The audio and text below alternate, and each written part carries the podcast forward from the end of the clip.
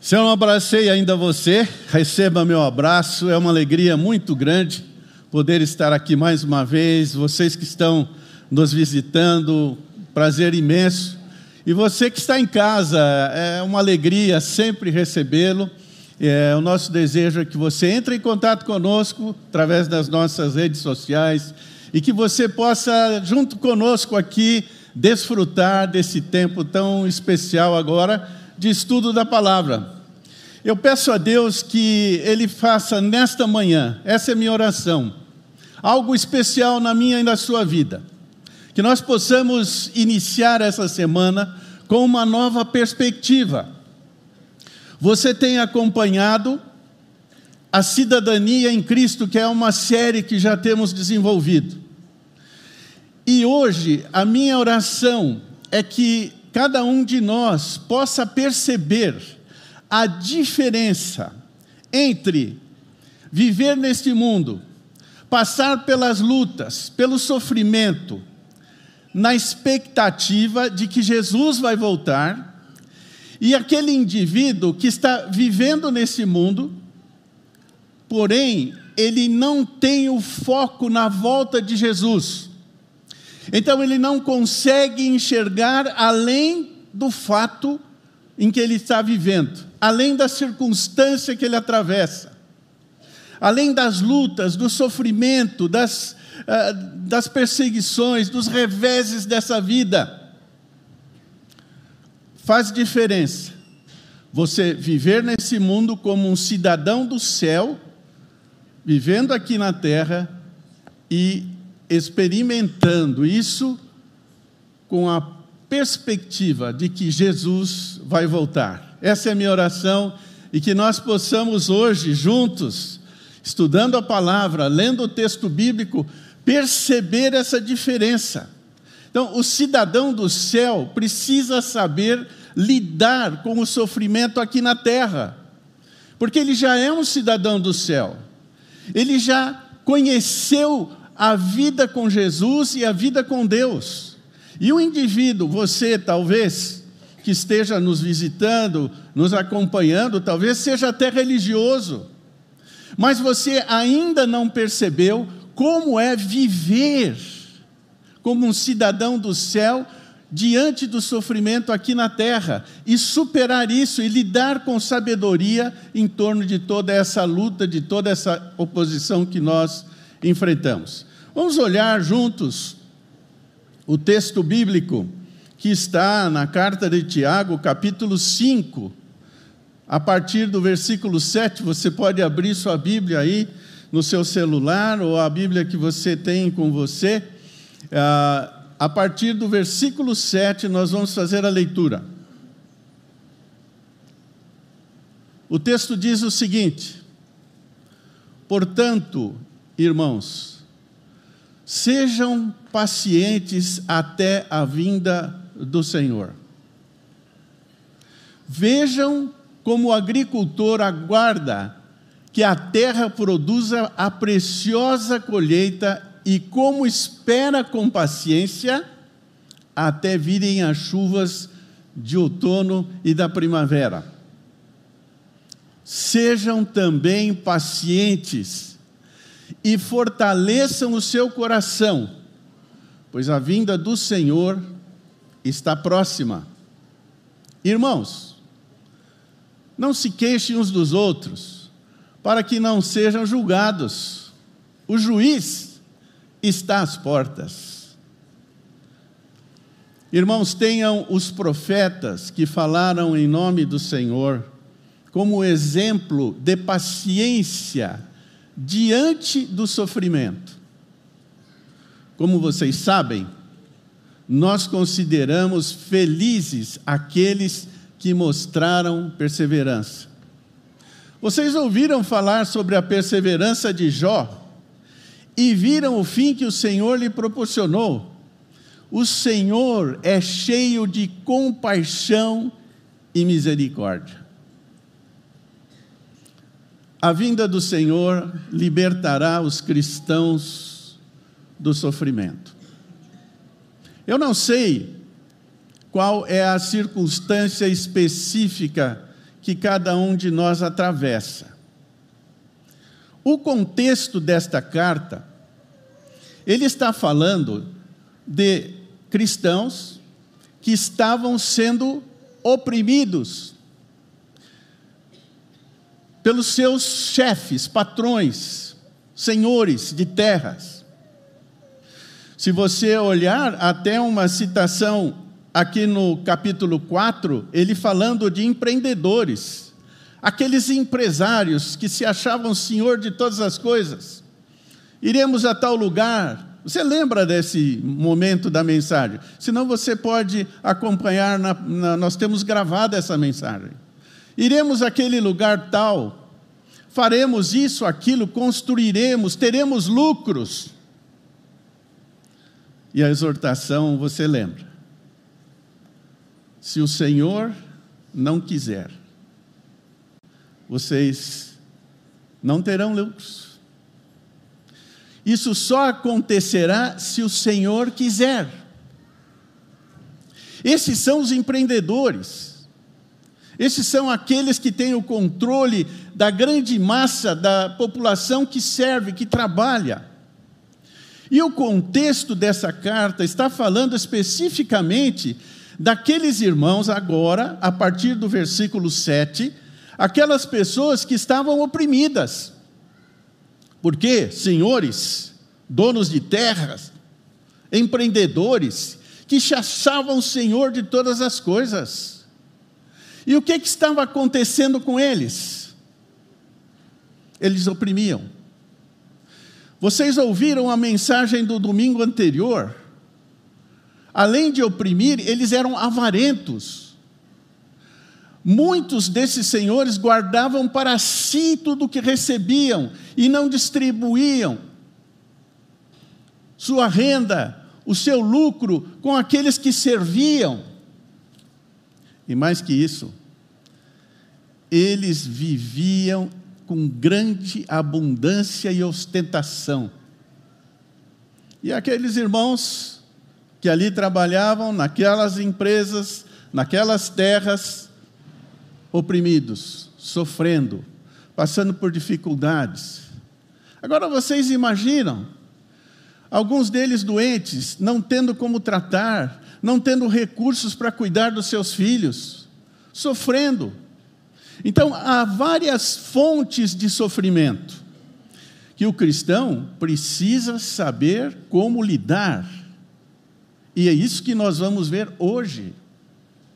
Então, não percam esse contexto, porque hoje, nos dias atuais, muitos de nós podemos estar debaixo de grande opressão e sofrimento, por causa dos senhores empreendedores que estão ah, tratando e, e oprimindo cada um de nós na função que exerce, na empresa que está, no empreendimento que tem.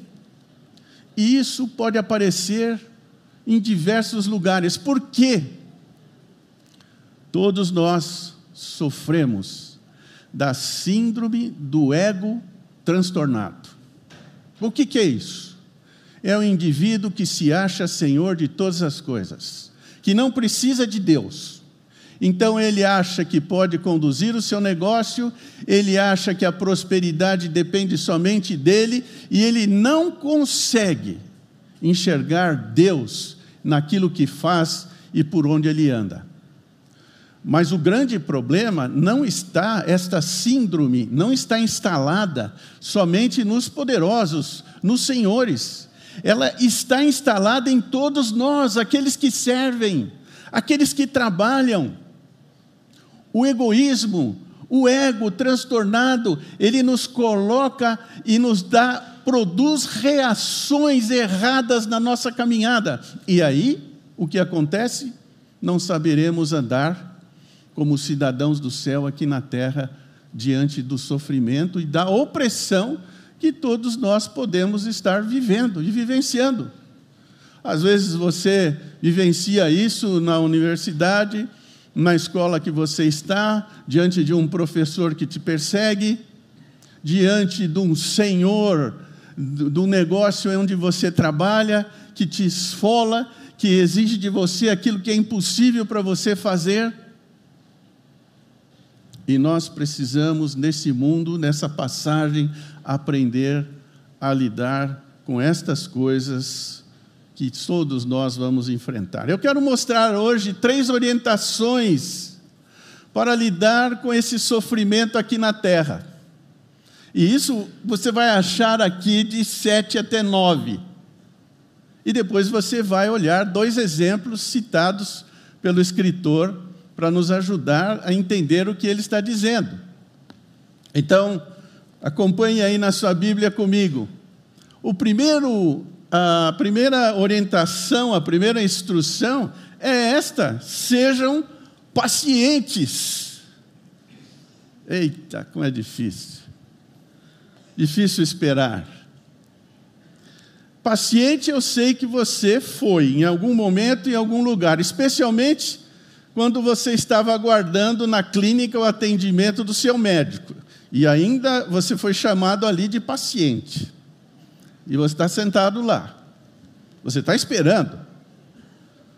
E a secretária diz: ele ainda não retornou da cirurgia que ele estava fazendo. Está sentado ali.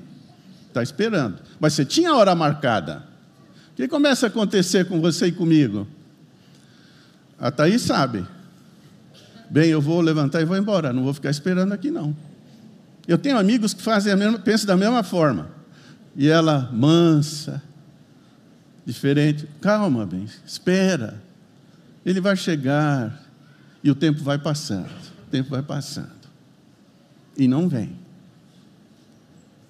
E nós precisamos saber, na verdade, o que é esperar. Agora, você precisa saber que a síndrome do ego transtornado impede eu e você de termos paciência. Não sabemos lidar com isso.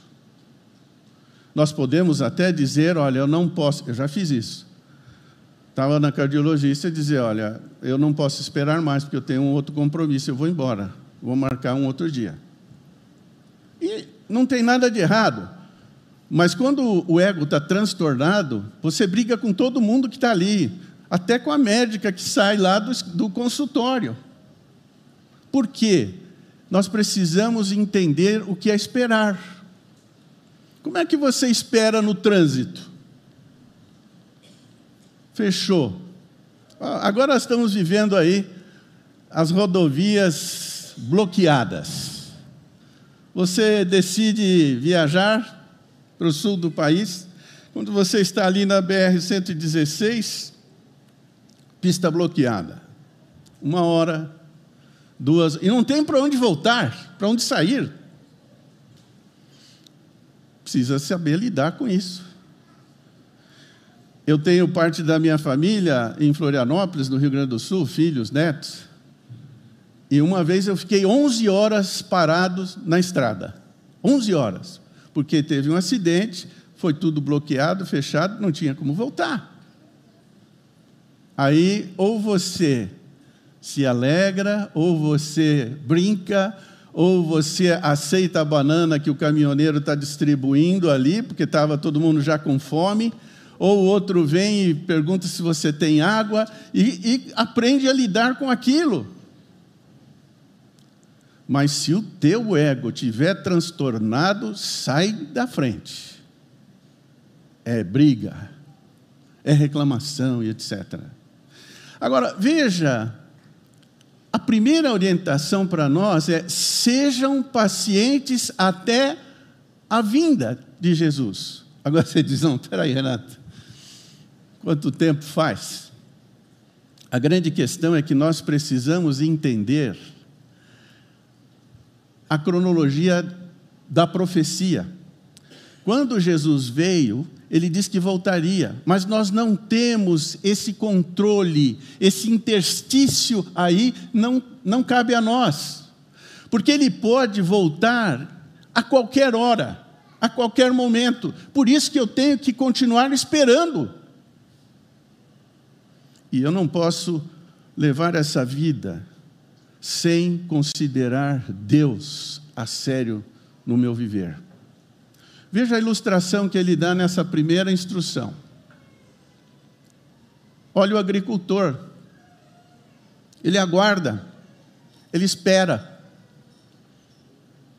Ele espera que a terra produza a colheita.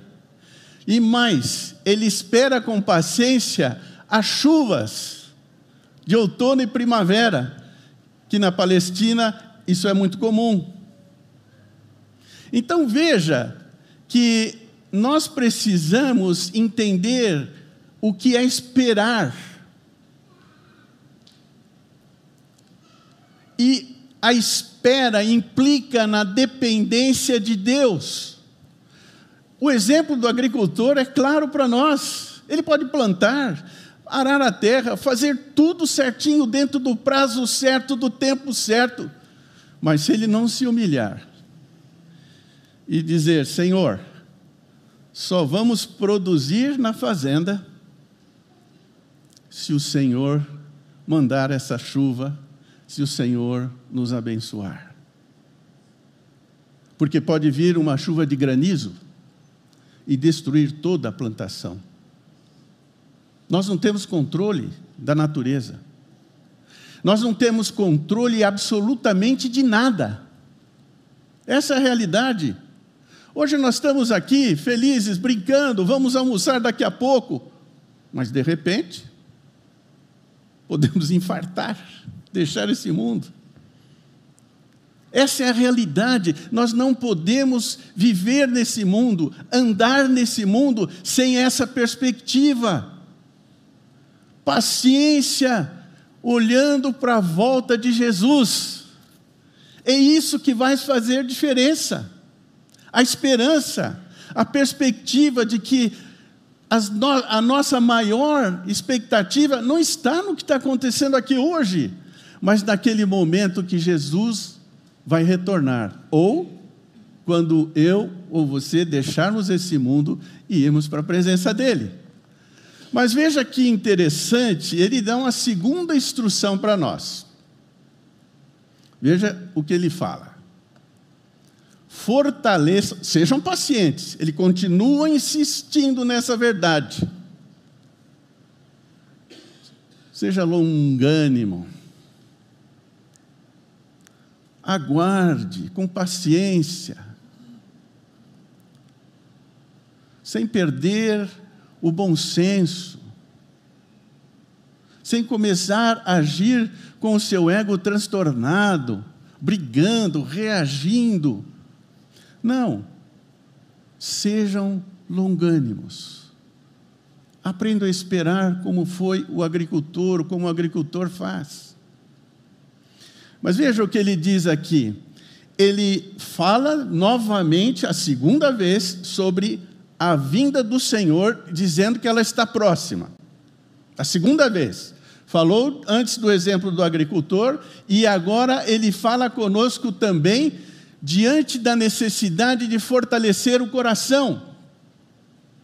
Nós não podemos andar fragilizados nesse mundo, indo para a empresa, fazendo negócios, fazendo investimentos, comprando, vendendo terminando o curso, buscando uma vaga numa empresa, procurando transferência para um outro local, para uma outra função.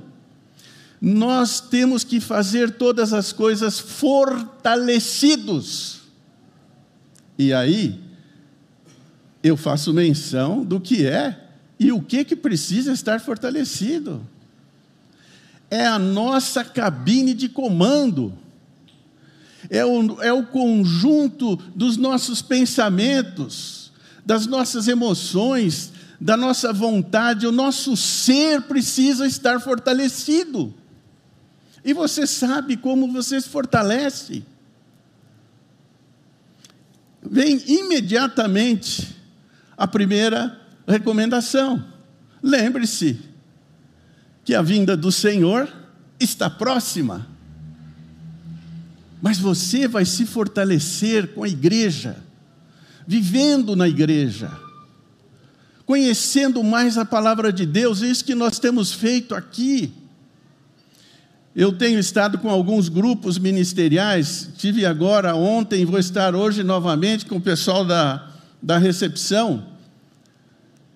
Temos que servir, irmãos, vou fazer um parênteses aqui, mas só o serviço não fortalece o seu ser, a sua vida, o seu coração, a sua vida espiritual.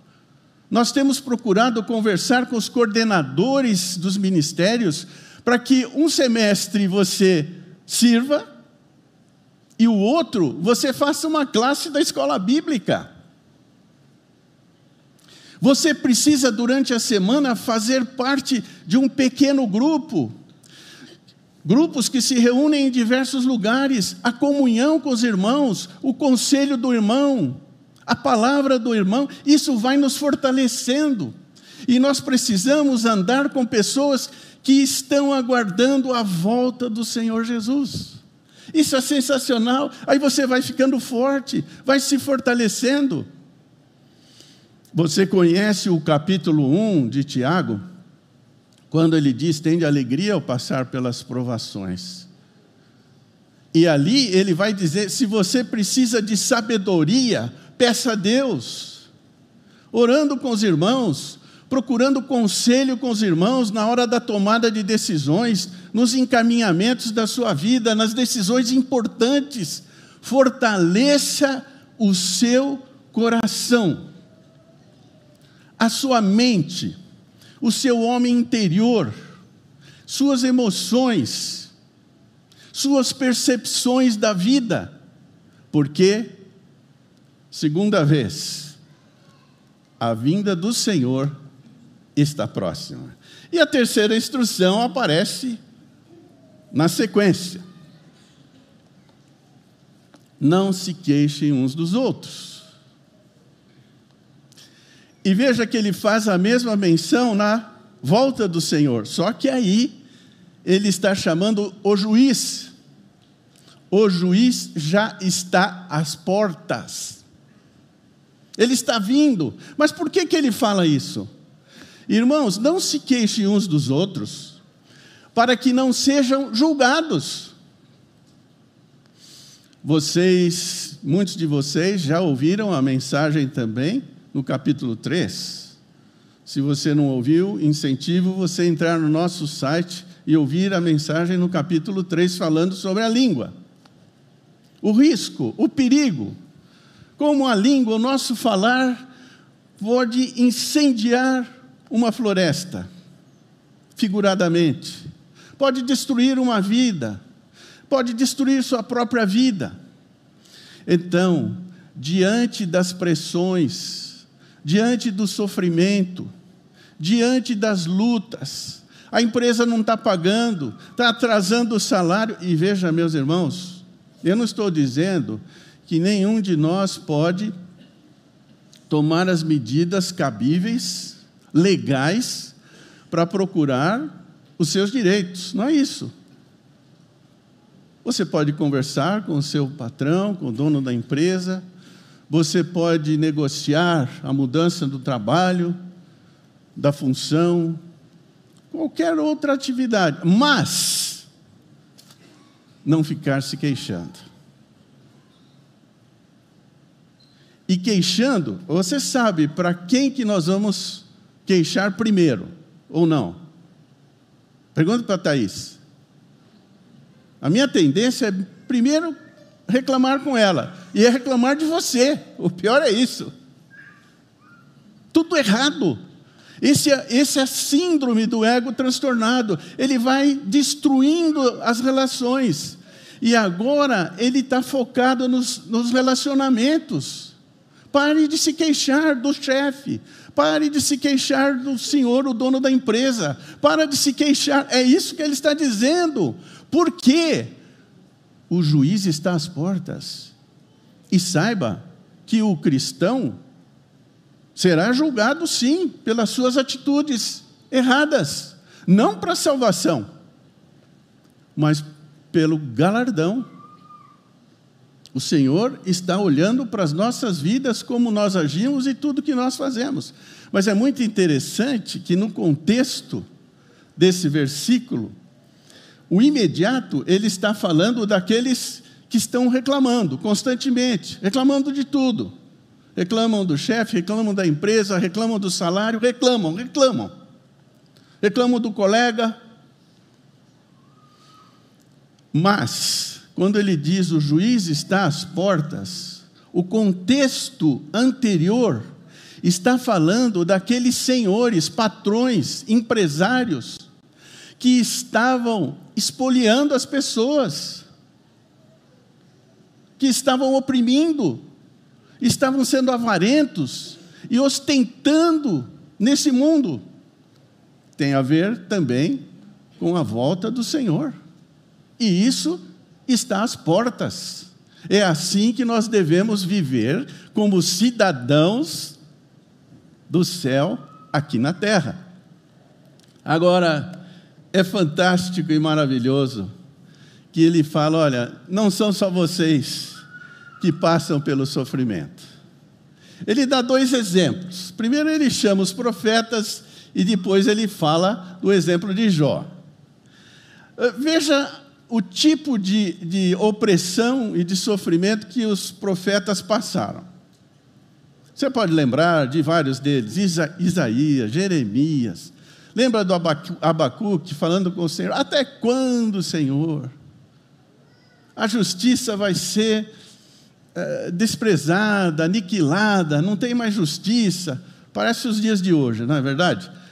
Mas olha o que ele diz: os profetas que falaram em nome do Senhor, como exemplo de paciência diante do sofrimento. Teve gente que já vivenciou isso.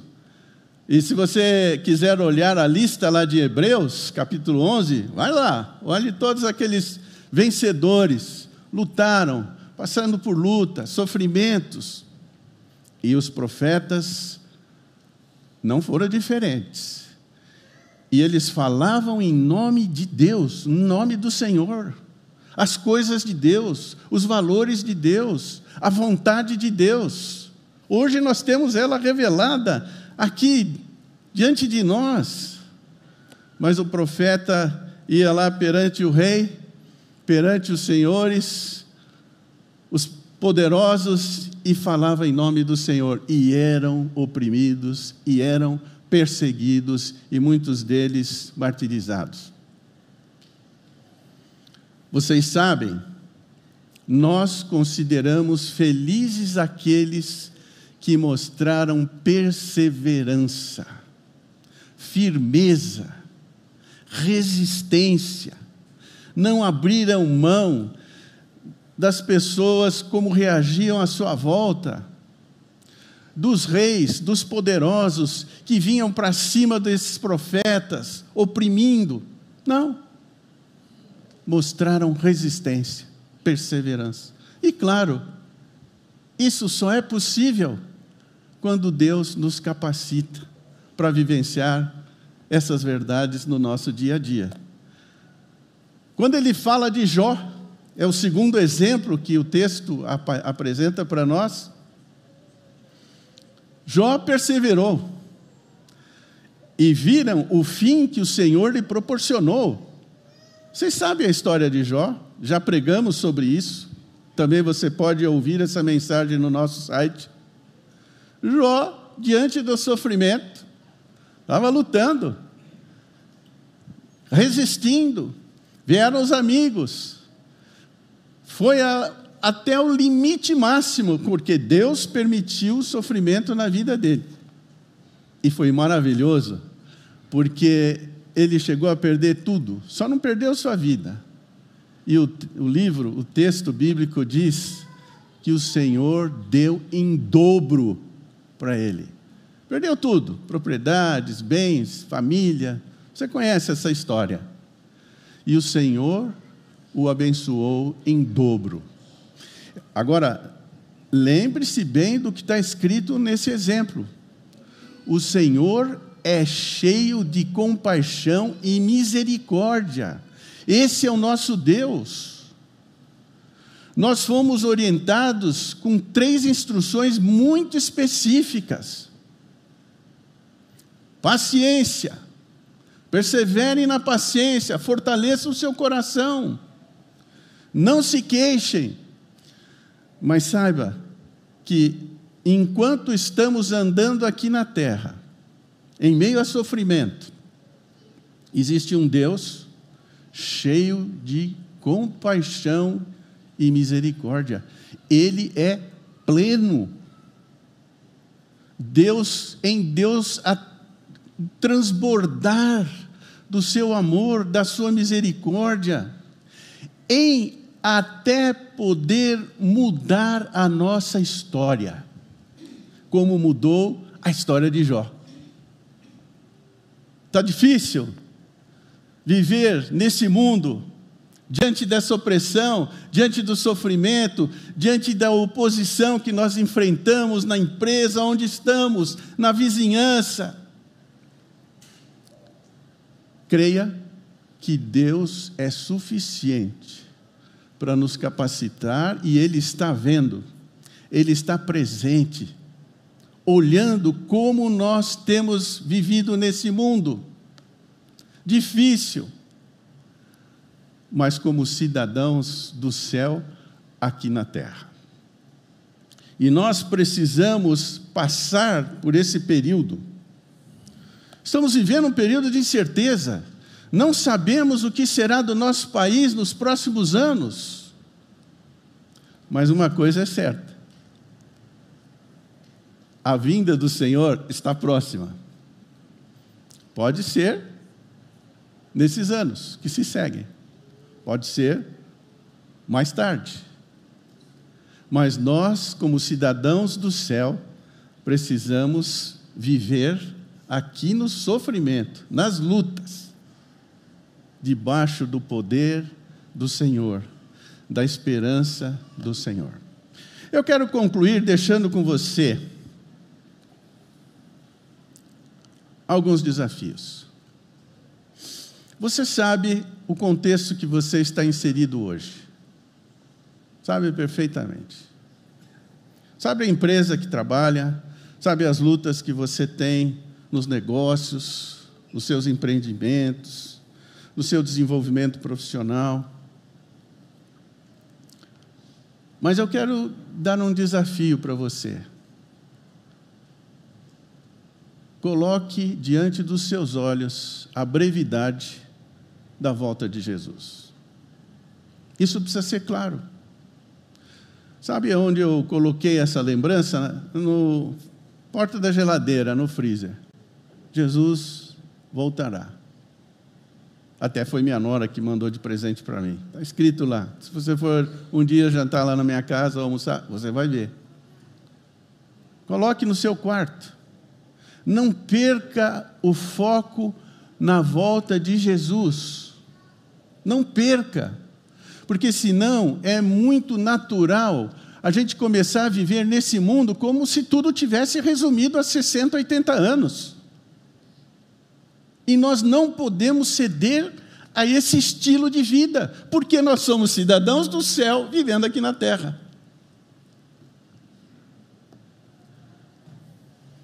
Segunda conselho prático.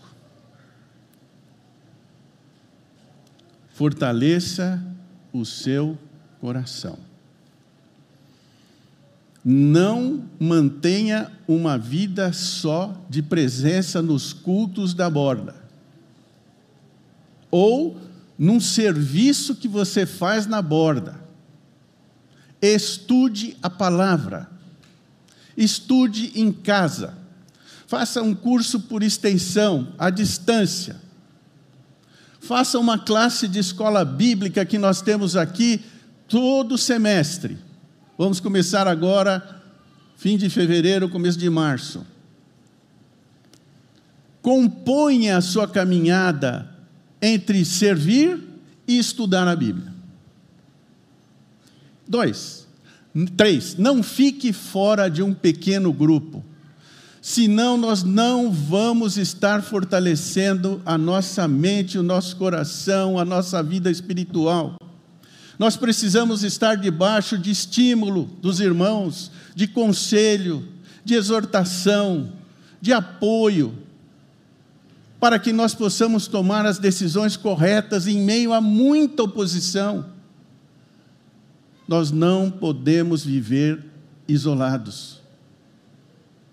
E são nesse, nesse contexto de grupo, de escola bíblica, de convivência, que nós vamos lembrar de pessoas que estão vivendo as mesmas lutas e que creem no mesmo Jesus que vai voltar, que estamos aguardando e que vai fazer diferença no nosso viver aqui nesse mundo. Que Deus possa mudar a nossa vida, trazer novas práticas no nosso dia a dia. Iniciar 2023 com uma nova perspectiva, com um plano de vida, para nós estarmos caminhando, lembrando a volta de Jesus e fortalecendo a nossa vida espiritual. Que Deus possa fazer isso com cada um de nós.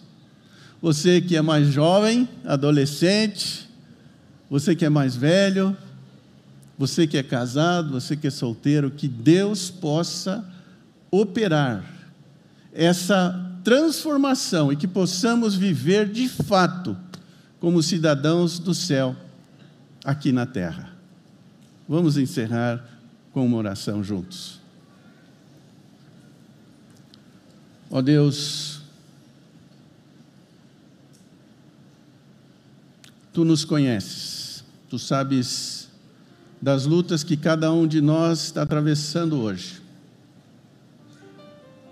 Tu sabes exatamente onde estamos atuando, trabalhando, como estando consumindo, gastando, vendendo, tomando decisões o Senhor sabe de todos os detalhes da nossa vida. Esse é o Deus que nós cremos. Senhor, nós queremos viver aqui nesse mundo, ainda que de passagem, mas como cidadãos do céu, aqui na terra. A minha oração, meu pedido, é que o Senhor produza isso nas nossas vidas cada vez mais intensamente que a lembrança da volta do Senhor possa de fato produzir um novo comportamento na nossa vida. Que o envolvimento com o corpo de Cristo possa nos fortalecer de fato, através do estudo, da oração, da comunhão, do serviço, nós, que nós possamos de fato resistir nesses dias difíceis, perseverar e sempre na esperança que o Senhor é o Deus que a qualquer momento pode mudar a nossa sorte, a nossa direção. Eu oro e peço isso em nome de Jesus. Amém.